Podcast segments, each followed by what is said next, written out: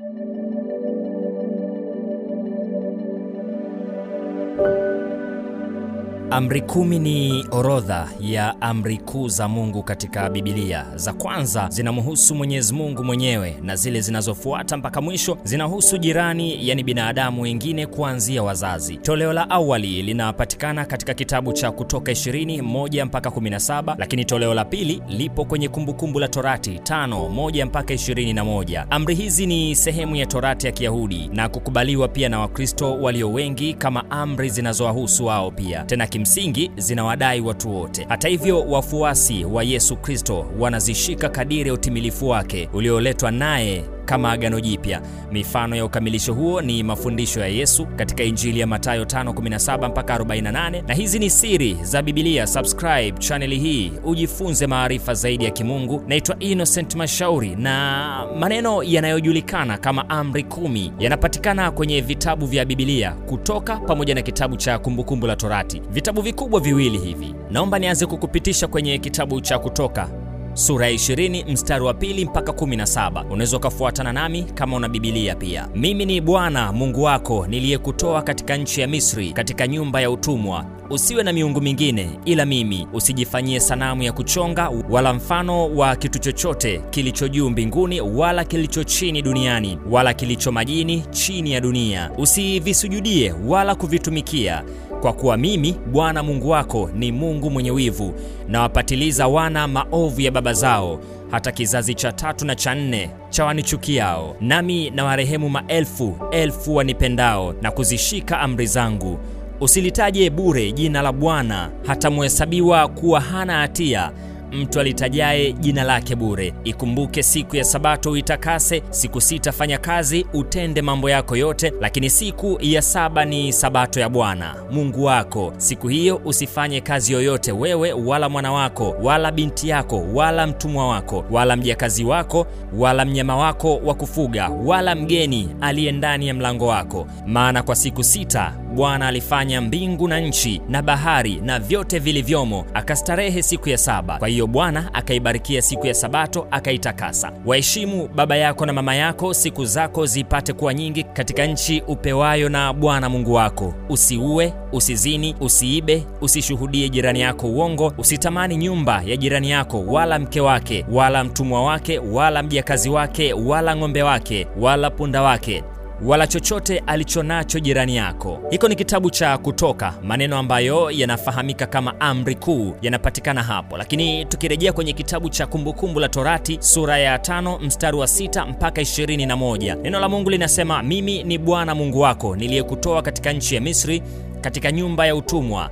Usiwe na miungu mingine ila mimi. Usijifanyie sanamu ya kuchonga mfano wa kitu chochote kilicho juu mbinguni au kilicho chini duniani au kilicho majini chini ya nchi. Usivisujudie wala kuvitumikia, kwa kuwa mimi Bwana Mungu wako ni Mungu mwenye wivu, na wapatiliza wana uovu wa baba zao hata kizazi cha tatu na cha nne cha wanichukiao, nami na warehemu maelfu elfu wanipendao na kuzishika amri zangu. Usilitaje bure jina la Bwana Mungu wako maana Bwana hatamhesabia kuwa hana hatia mtu alitajaye jina lake bure. Ishike siku ya Sabato uitakase, kama Bwana Mungu wako alivyokuamuru. Siku sita fanya kazi, utende mambo yako yote, lakini siku ya saba ni Sabato ya Bwana Mungu wako.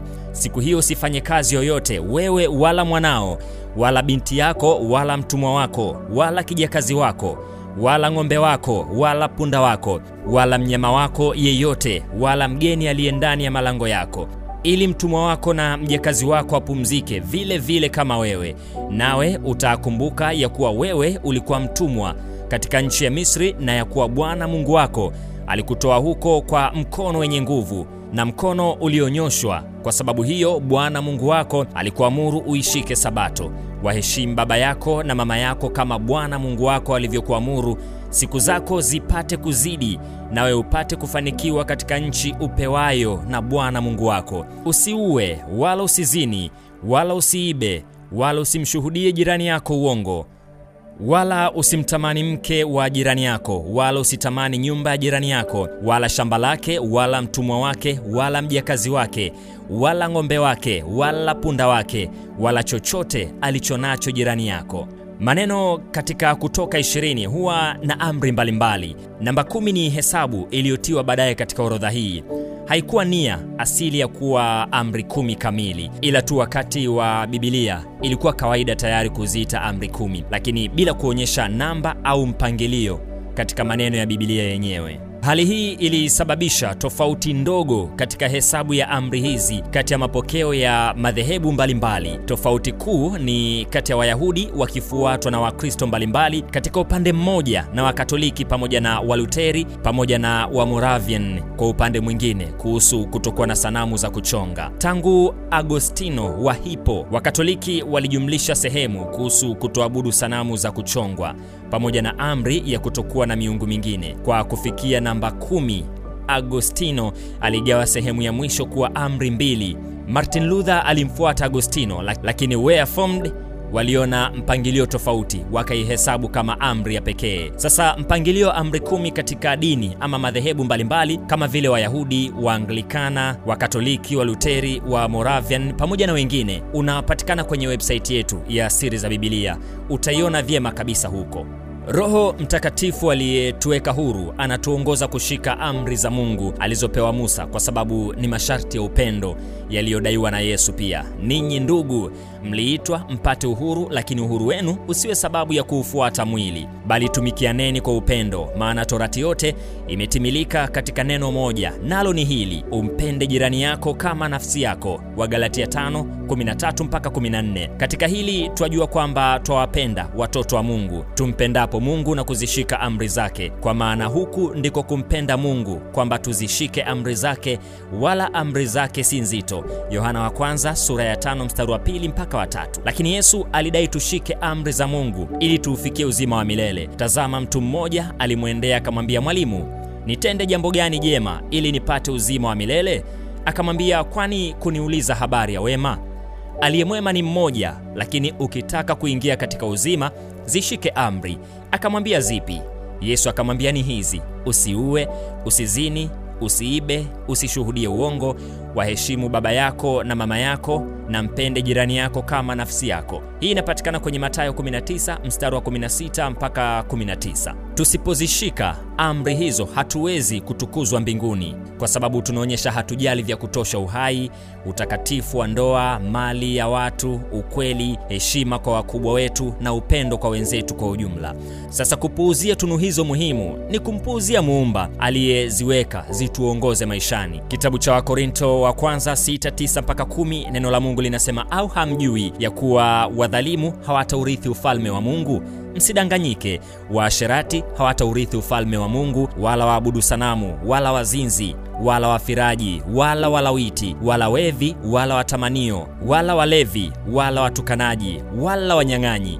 Lakini Waefeso 5:5 neno la Mungu linasema, maana neno hili mnalijua hakika ya kwamba hakuna mwasherati wala mchafu wala mwenye tamaa ndiye mwabudu sanamu aliye na urithi katika ufalme wa Kristo na aliye na urithi katika ufalme wa Kristo na Mungu. Injili hahitaji amri zinazohusu ibada kwa Mungu, kwa sababu Yesu aliona haja ya kuzisisitiza zile zinazohusu jirani, na kwa sababu hakutaka hizo za kwanza zifuatwe na kanisa lake kama Wayahudi wanavyofanya. Livunjeni hekalu hili, nami katika siku tatu nitalisimamisha. Wayahudi walizidi kutaka kumuua kwa kuwa hakuivunja Sabato tu, bali pamoja na hayo alimwita Mungu baba yake, akijifanya sawa na Mungu, Yohana wa pili 19 pamoja na Yohana 5:18. Lakini mwana wa Adamu ndiye Bwana wa Sabato pia. Wakolosai wa pili 16:17, basi mtu asiwahukumu ninyi katika vyakula au vinywaji, na kwa sababu ya sikukuu au mwandamo wa mwezi au Sabato. Mambo haya ni kivuli cha mambo yajayo, bali mwili ni wa Kristo. Lakini kitabu cha Waebrania 10 mstari wa kwanza neno la Mungu linasema, basi torati kwa kuwa ni kivuli cha mema yatakayokuwa, wala si sura yenyewe ya mambo hayo, kwa dhabihu zile zile wanazozitoa kila mwaka daima, haiwezi wakati wote kuwakamilisha wakaribiao. Lakini msisahau kutenda mema na kushirikiana, maana sadaka kama hizi ndizo zimpendezazo Mungu. Hizi ni siri za Biblia na huu ni ukweli kamili kuhusu amri kumi za Mungu na historia yake. Mimi naitwa Innocent Mashauri. Hakikisha una subscribe YouTube chaneli yetu uendelee kujifunza zaidi. Mungu akubariki sana.